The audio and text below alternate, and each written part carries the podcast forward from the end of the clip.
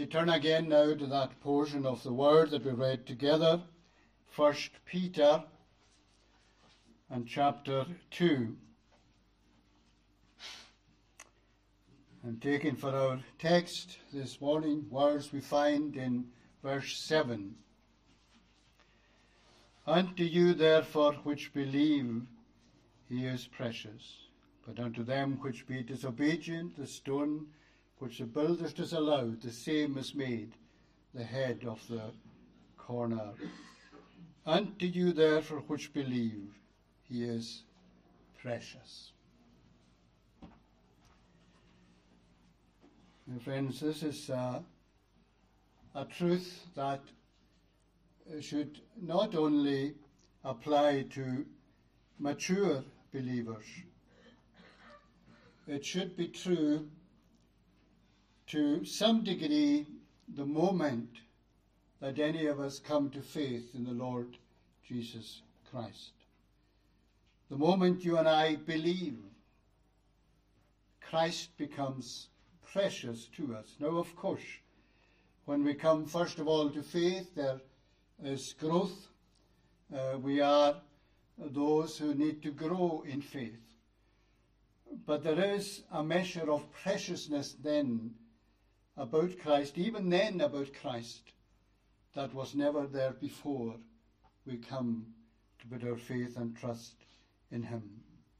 And indeed, Christ does and should become more precious to us as we go on. The trouble very often is for some of us as we grow or as we are, the longer we are going on following the Lord, that the danger of us becoming complacent and lukewarm in our following. That should never be so for us. And if we find ourselves, which I'm sure is, sure is true of most of us, if not all of us, from time to time, we should seek earnestly to get back to that place where we see Christ as being more precious to us than anything and anyone else in this world. And so there should never be a moment after we come to believe when he is not felt even to be precious to us.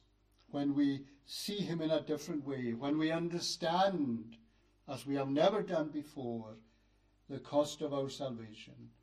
And surely, if that is so, that he is indeed then precious to us. Now, it can be that many of us, maybe some of you here today, even looking back, maybe all of us to some extent can look back on our lives, especially those here who are believers, that we can look back on our lives and say, well, the Lord Jesus Christ, I always admired him. He was always someone that I respected. He was always someone that I believed in him, or about him at least. I always thought very highly of the Lord Jesus Christ. I admired him, and yet that can all be true, friend. But it's a different thing to have him precious to you. That is another step altogether. Why, when you admired him, why was it when you look back and never doubted there was such a person as the Lord Jesus? Why was he not then precious to you? Well, friends, this is a sight that can only be seen by faith. The eye of faith is needed to see the preciousness, anything of the preciousness of the Saviour. And this, friends, also then must be, and indeed is, a mark of every true believer. There is no such thing as a person who believes or says he believes in Christ who doesn't see him as precious to him. And while there was a time when maybe yourself you saw no beauty in him, but what is now true? Well, if you love him at all, it must be that he is altogether the lovely one to you, the chiefest among the ten thousands, precious to you, precious even to you above anyone and everyone else in the world. more precious to you even than your nearest and dearest. And that is something, as I look back in my own life, that I found that hard to understand before I ever came to faith. How can that be? You love your wife, your children, your parents, or whoever. Surely you think they're, they're the great love of your life. But then when Christ is seen for you as your Saviour, it's on a different level altogether. That doesn't relegate your family, of course, as the Lord Himself teaches. But there is an intensity, a difference in that love. There's a difference in how precious He is then. And so the Christian then must be someone who cannot now imagine life without the Lord, cannot imagine life without Christ. And if you're looking for a mark today for yourself, am I a Christian or not? Am I a true believer or not? Could you live without Him? Could you manage every day without Him? What do you say to that yourself? There's a mark for you.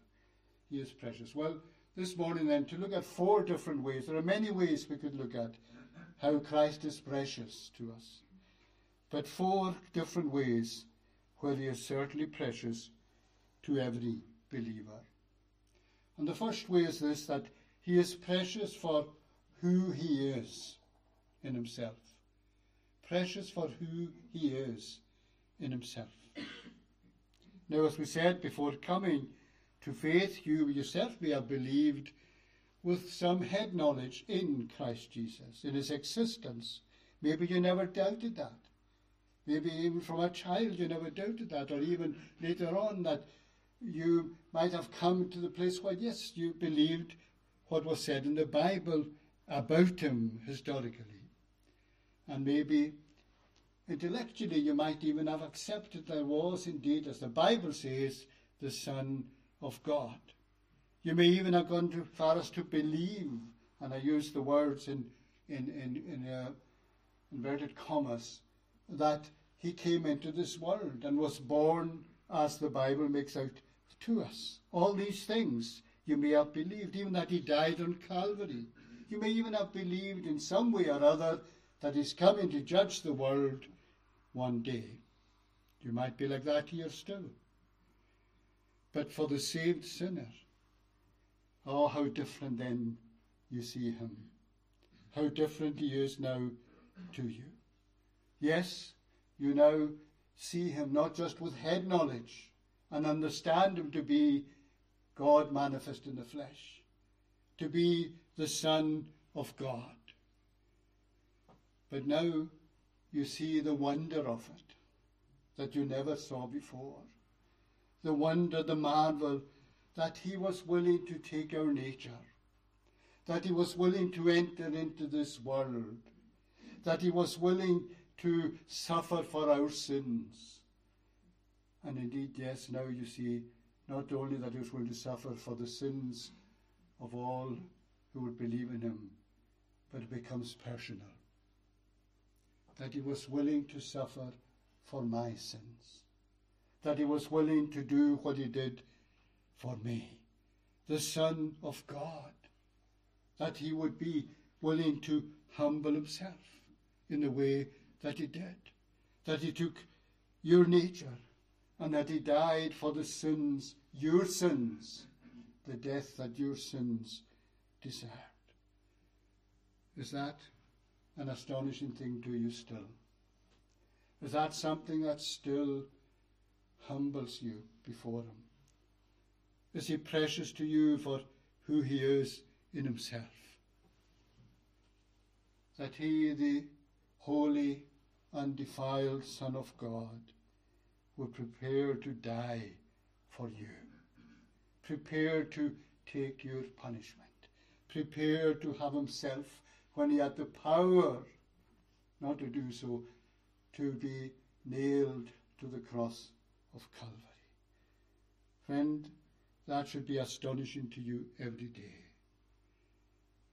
This God manifest in the flesh should be beyond, as it were, beyond my comprehension. Can you see that today? How could he do this for me? And yet, the word is there for you to tell you, and by the Spirit convince, convincing you, yes, he did do that for me. Oh, you see, of course, he is precious to me for who he is. That the Holy Son of God would do this for me. When you think here was the second person of the Trinity, one who hates sin with a perfect hatred, one who knew in his uh, place with the Father and the Holy Spirit, the triune God in the Trinity, who knew, as it were, in one sense, nothing of sin in themselves, and yet was willing to put himself where he put himself for me. Took bone of my bone, took flesh of my flesh, to suffer the penalty for my rebellion against his holy Father. Oh, you see, of course, how can he not be precious to me when I see who it is? This is not just someone who, for personal gain, did something wonderful for me. This is not someone who, just for status, did something for me. Not really, other than maybe reluctantly, but if even if not reluctantly, what does that mean? But here is one who is God, the one who in glory had unfallen angels worshipping him, the one who in glory, when the angels veil their faces in his presence, who is of purer eye than to behold iniquity, Scripture tells us. And yet, here you are today, friend, Christian friend, and you say, That's my Saviour. That's my Lord. That's the one who has loved me. And who are such? Well, you are described here, Christian, and to you therefore which believe he is precious. It's the believer. It's the believer who sees this. Are you a believer today? Oh, I wish I could see more of his preciousness. I hope and pray that's true. Surely any believer will desire to see more of his preciousness on regarding who he is. Amazed that the Lord of glory would ever bother with such as you and I. And now in faith, seeing something of who he is. Maybe you know now something that you once didn't to say with Thomas, my Lord and my God. My Lord and my God. Though in our nature, of course, he never ceased to be who he always was God, a very God. Yes, as mediator in a different role, but nevertheless, your Saviour, this precious one, is none other than the Holy One of Israel. So, my friend, I ask you, can you say today, it's a mark for you, that he is precious to you for who he is? And then, secondly, to see him as precious to you for what he has done for you particularly. While because of who he is, everyone should honour and love him. Everyone should. But the reality is that only those who believe see him in this way. It cannot be otherwise. Only those who were once blind but now see hold him as of the highest possible value. Once your eyes are opened, you're not opened, their eyes open, and you continue to look back on how it was, but you look forward and think about what He has done for you. But is it not true as well that His preciousness and what He has done for you is still only seen but as through a glass darkly? Who here can say that they fully understand what it cost to redeem your soul? Oh, you have enough understanding. Of course, you must have to have faith. But who here would want, wish to get deeper into it and oh, that I would know more, that I would understand more, that I would know something of what He suffered, truly suffered for me, what He has done in dying my death, what He has done in suffering the pains of hell as He did for me. Of course, these things are ever before us if we truly are those who see Him as precious. However, the heart of any of us has been transformed and our eyes opened by the Spirit's application of the work of redemption fulfilled by Christ. There is a preciousness about him now that was never there before. And the hard heart that is ours now has been melted. Now it is so different, melted in love, melted with thankfulness to the Saviour, and with astonishment as day. Do you know what that is like some days? Don't you wish you had it every day? Astonishment at what He has done for you. That my heart would be more on fire for Him. That our hearts would burn within us. That we would be truly able to say with Newton, Amazing grace, how sweet a sound that saved a wretch like me. Do you know something, friend, of that nothingness that you are, but the wonder of whose grace that he would look upon nothing as you are. So this friend, new understanding of what he has done for you is no longer seen as just a, historical fact of you read about it and I believe that's what he does. It's not something abstract nor a hypothetical matter in any way. This is no longer just having superficial thoughts. This is no longer reading it and thinking, yes, I, I believe that in my head, but what has it got to do with me? No, it has everything to do with you. And now you see it in such a different light that you could never have seen it before. And what happens when you see it before? Well, maybe you're brought up and you read the Bible. And you read it and you read through the gospel or whatever, and you put it away. But now you read it and you desire to enter into it more and more. And you go back to it and you go back to it. And you marvel at what he has done for you. No longer is it something you can cast aside in a moment. He is now precious to you more than ever before. And you see, this new view of the redemptive work of Christ, what does it come from? It arises from the depth of a repentant and a forgiven soul. It is only then that you will see it. You will not even see it in repentance alone. It is to know the forgiveness that, as it were, it floods and overflows, and you realize the enormity of it. And there's something else as well, if you know this. And I think it's something that very often so many of us fail in. How often do you tell the Lord you love Him? In your prayers. We come to Him and we ask and we plead for and we seek to honour Him. I think sometimes there is a lack in our lives of telling Him how much we love Him for what He has done for us. Just to tell Him, just to show. Of course, the Lord knows, but you know, the Lord wants to hear us in these things. And the saved sinner now should never tire of telling Christ how much he loves him and how much he is precious to him.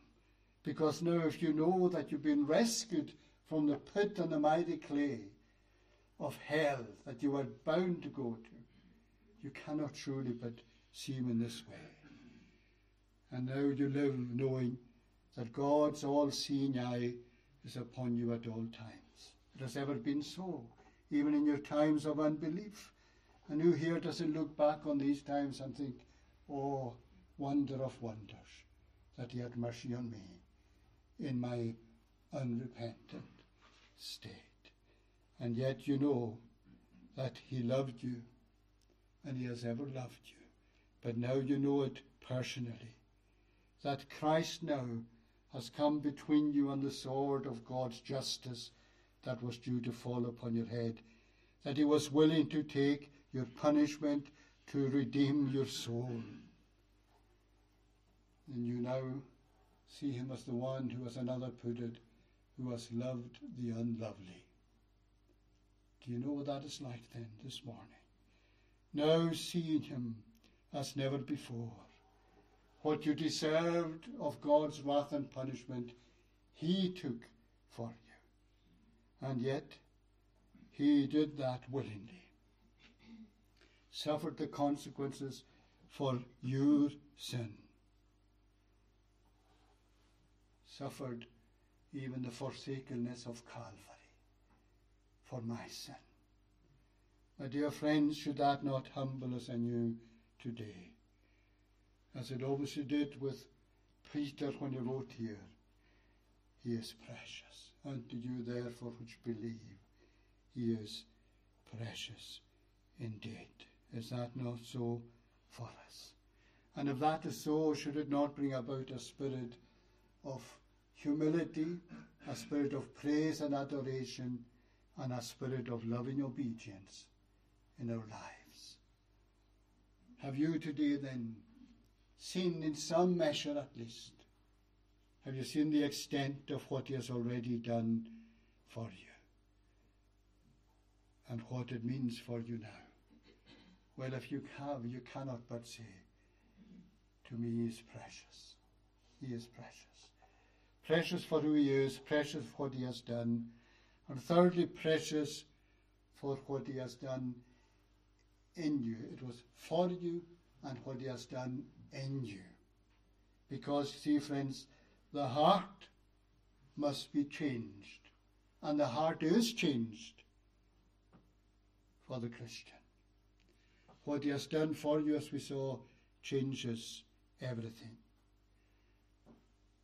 But what He has done in you should be evident as well.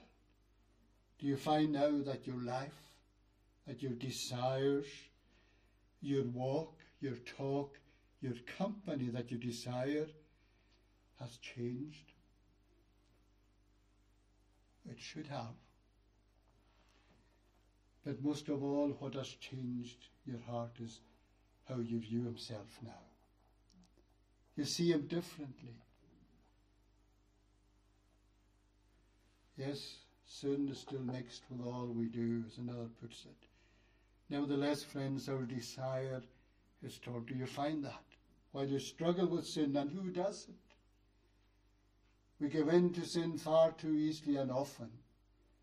But your desires, it's like the needle, isn't it, uh, of the compass. Sometimes some influences distort its true reading, but it always returns to its set position.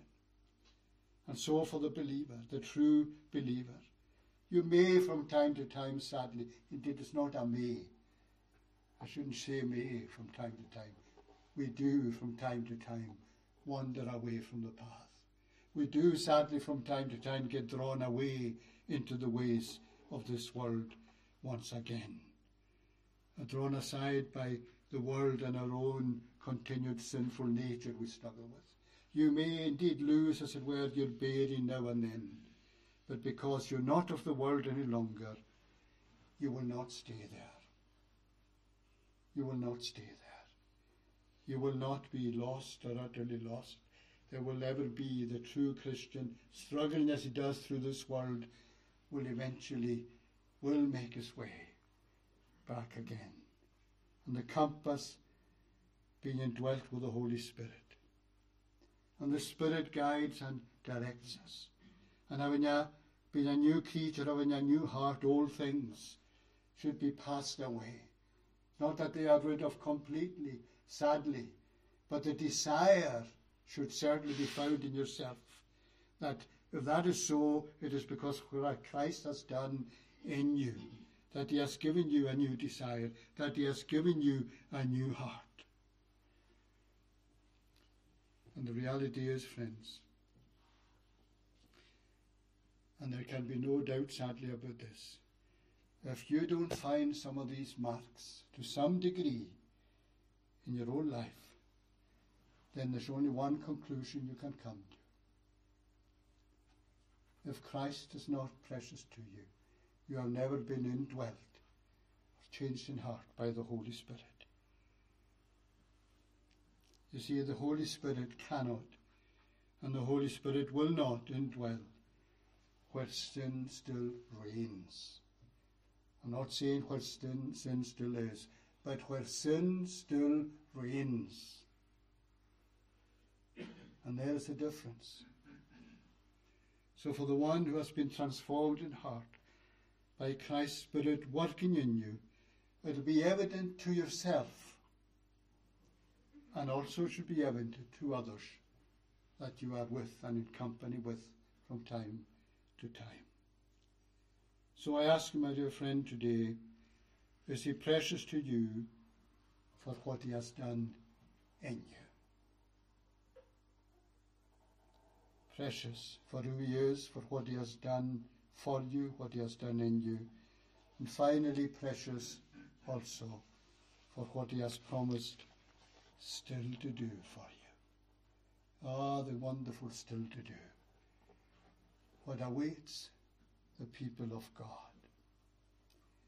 You may be someone, as I said earlier, who has always believed in heaven and hell, and somehow hoped, with no real basis to do so, that you might just get into heaven eventually.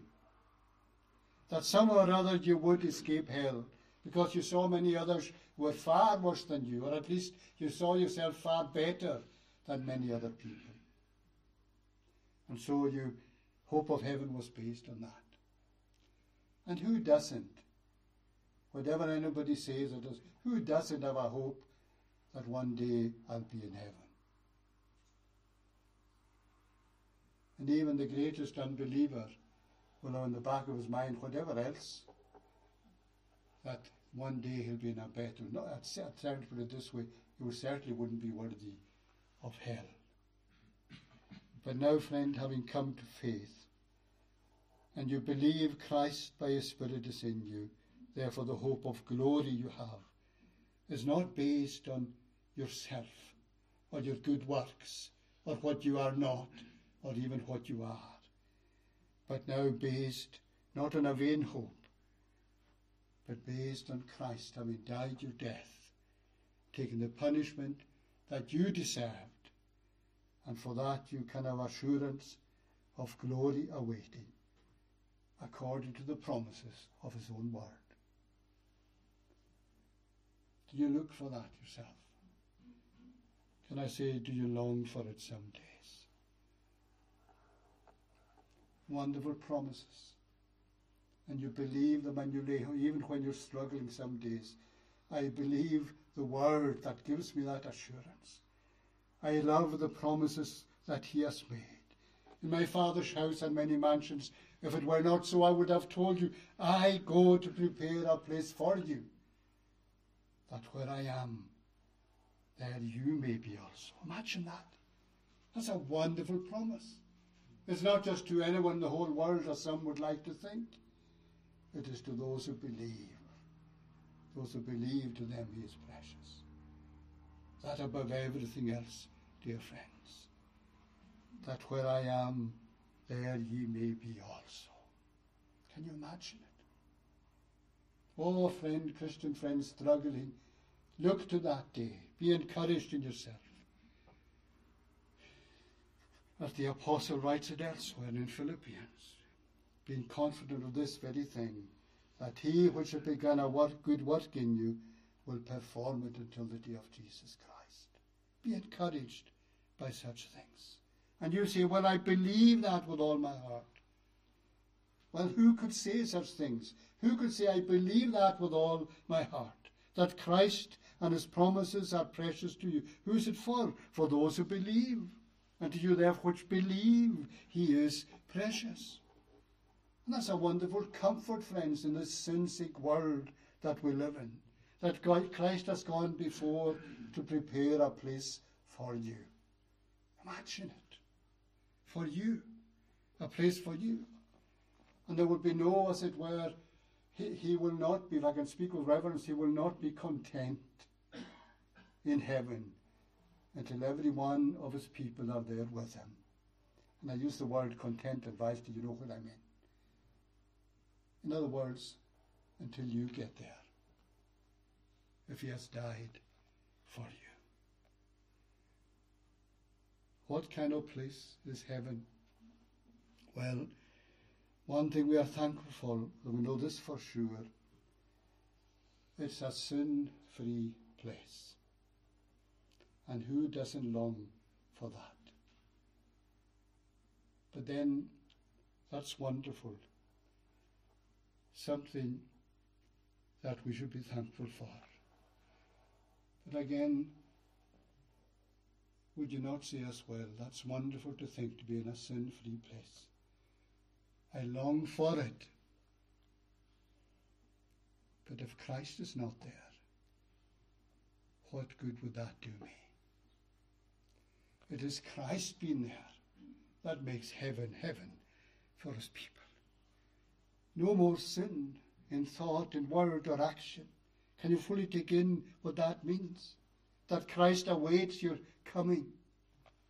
I don't know if any of us can fully understand that.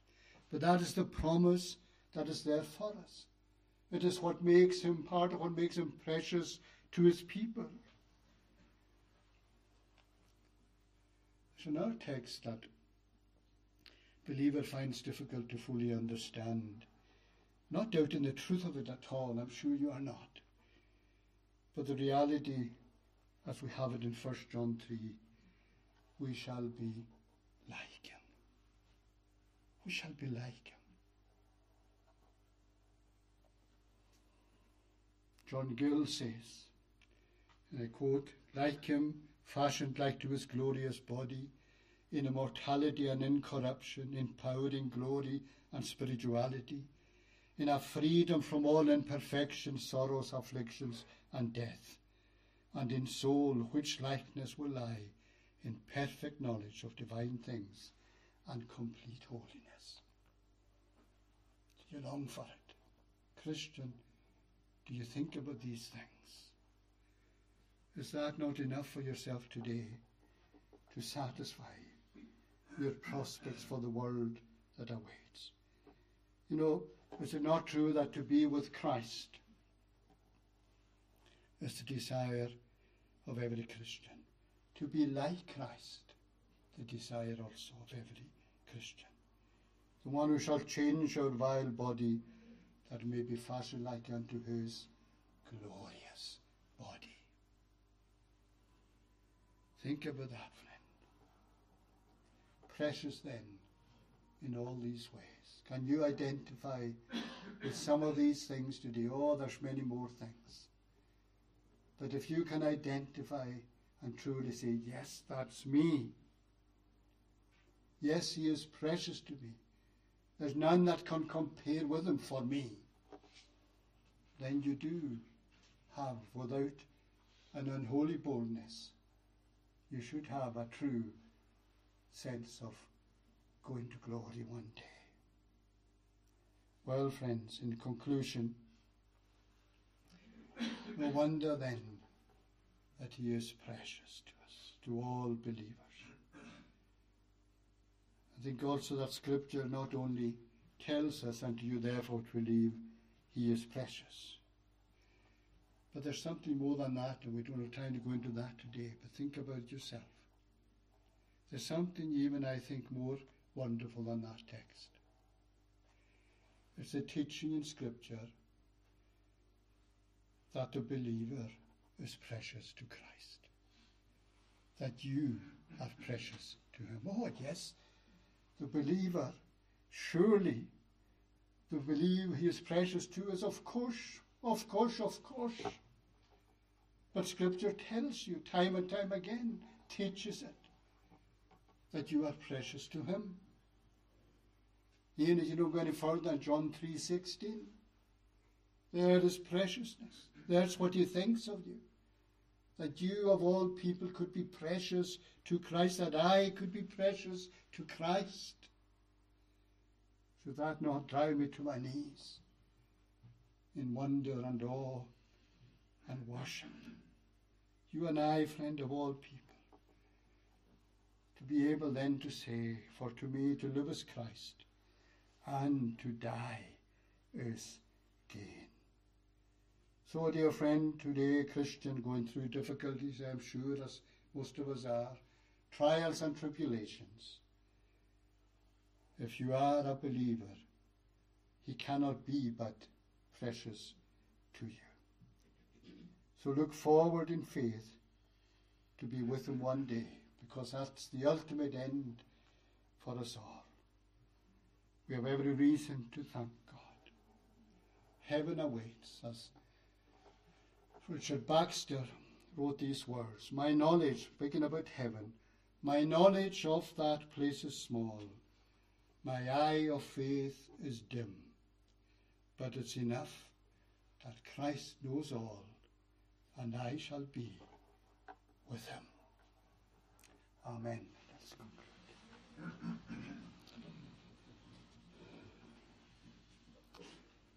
O Lord our God, Forgive everything that we say or think amiss, but prepare us for eternity.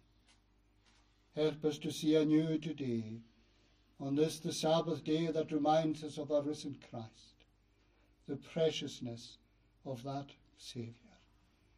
We thank thee, Lord, that thy people see him as such, and we pray for any here today who have not yet come to that place but that thou would work in their lives, that thou would convict and convert by thy Spirit. So bless thy word. Hear our prayers. For Jesus' sake. Amen. Amen.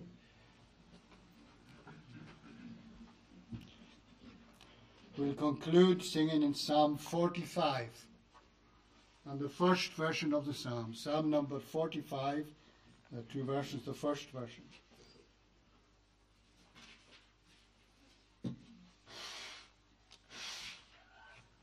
from verse um, 11, Psalm 45, verse 11. Then of the king desired shall be thy beauty vehemently, because he is thy Lord, to thou worship reverently. The daughter there of Tyre shall be with gifts and offerings great. Those are the people that are rich, thy favour shall entreat. Beautiful picture we have there. Behold, the daughter of the king, all glorious is within and with embroideries of gold her garments wrought have been. There the picture of the believer, the church of Christ. 45, 11 to 15, then of the king desired shall be.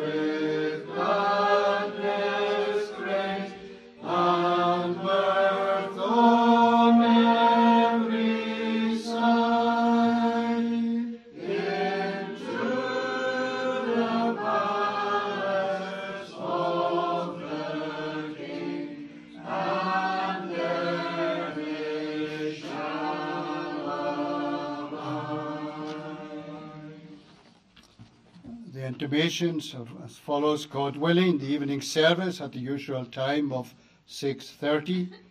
Building fund collection for July is due today. Prayer meeting on Thursday will be taken by Mr. Tim Nixon. And the services next Sabbath at the usual time, 11 and 6.30, but the preacher is yet to be arranged for next Sabbath. And the elders are also asked to meet in the library uh, just for a few, minute, few minutes after this service. And may I also uh, welcome those who are visiting with us today, and we pray that the Lord will bless you in your time amongst us. Let us conclude. the grace of the Lord Jesus Christ, the love of God, and the communion and fellowship of the Holy Spirit rest on and abide with you all, now and forevermore. Amen. Amen.